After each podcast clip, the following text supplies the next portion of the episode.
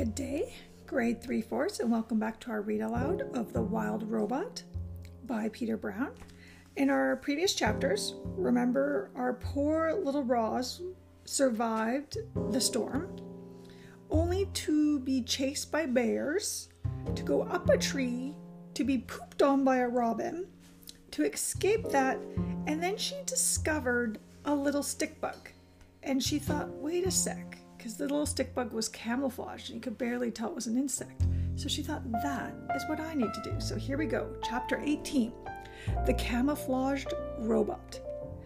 As you know, reader, Roz had always liked to keep herself as clean as possible, but her desire to stay alive was stronger than her desire to stay clean, and our robot decided it was time she got dirty. Roz was going to camouflage herself. She'd gotten the idea from the stick insect, but Roz quickly realized that, camouf- that camouflaging herself as a twig was out of the question. No, the robot would have to blend into the landscape itself. She began by smearing handfuls of thick mud over her entire body. Then she plucked ferns and grasses from the ground and sank their roots into her new muddy coating. She placed colorful flowers around her face to disguise her glowing eyes, and any bare patches were covered with tree leaves and strips of moss. Our robot now looked like a great tuft of plants walking through the forest. She waited for darkness, and then she padded to the center of the clearing, nestled herself between some rocks, and became, and became part of the landscape. A few hours later, the sky was brightening. The fog was lifting, the nighttime animals were slinking home, and the daytime animals were beginning to stir. It was just an ordinary morning on the island. However, there was that new tuft of plants in that one forest clearing. Only the bees had noticed the tuft. They buzzed around it, completely unaware that the robot was hidden beneath. And so Roz sat there, right in the open, yet completely unseen, and observed the wilderness around her. She watched flowers slowly turn toward the sun. She listened to rodents crawl through the weeds. She smelled the moist, piney air. She felt worms wiggle against her muddy sides. A week later, the tuft of plants was gone, but there was a new clump of seaweed on the shore. A week after that, the clump of seaweed was gone, but there was a new bramble on the mountain. Then there was a new log on the riverbank. Then a new rock in the forest. So what do you think? What's the author trying to tell us? What can we infer? You probably guessed that we can infer that Roz was all these new things, which is kind of cool. What's also kind of neat though, have you ever just went into a spot, whether it's your backyard or wherever, and just sat there and were completely silent and listened and looked around and observed your world? Try to do that today or sometime this week or whenever. It'd be kind of neat to do it.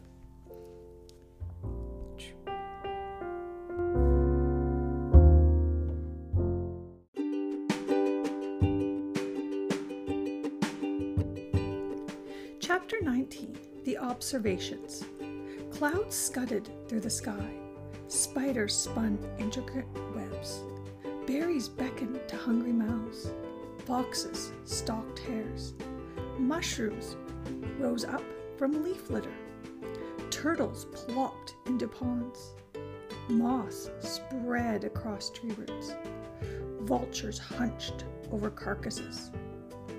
Ocean waves beat against the coastline. Tadpoles became frogs.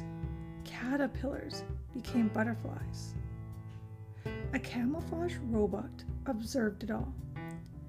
So we probably, if you figured out, could observe what's happening too is time is passing, right? So Roz is taking in, as she's been different camouflaged um, objects, um, she's taking in and seeing the world change. Chapter twenty, The Language of the Animals. It started with the birds. They had always been skittish when the robot was near. They would stare and screech and then scatter. But now that Roz was camouflaged, she could secretly observe their normal behavior right up close. Ross noticed chickadees fluttering through the same flowers and singing the same song every morning. She noticed a lark who swooped down to the same rock and sang the same song every afternoon. She noticed the same two magpies singing to each other from across the same meadow every evening. After weeks of robotically studying the birds, Roz knew what each bird would sing, and when they would sing, and eventually why they would sing. The robot was beginning to understand the birds, but she was also beginning to understand the porcupines and the salamanders and the beetles.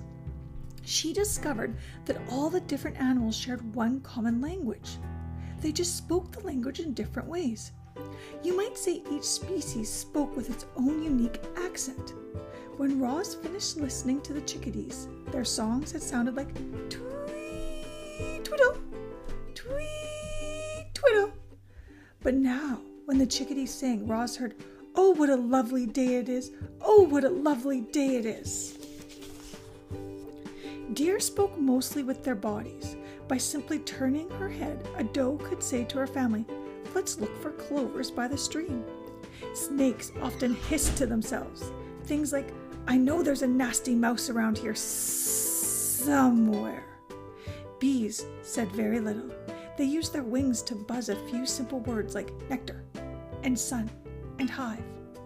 Frogs spent much of their time searching for each other. One would croak, "Where are you? I can't see you." And then another would reply. And another one would reply, "I'm over here. Follow my voice." When Roz first stomped across the island, the animals' squawks and growls and chirps had sounded like nothing more than meaningless noises. But she no longer heard animal noises. Now she heard animal words. So I'm wondering, have you ever wondered maybe what an animal was thinking or saying? I know I, re- I think about with my cats and my dogs, kind of what they're thinking and what they're trying to tell me.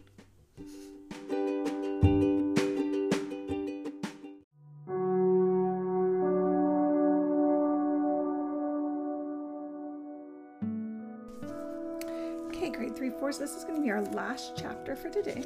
So we've got chapter twenty-one, the introduction. There was an hour each dawn when all the island animals were safe.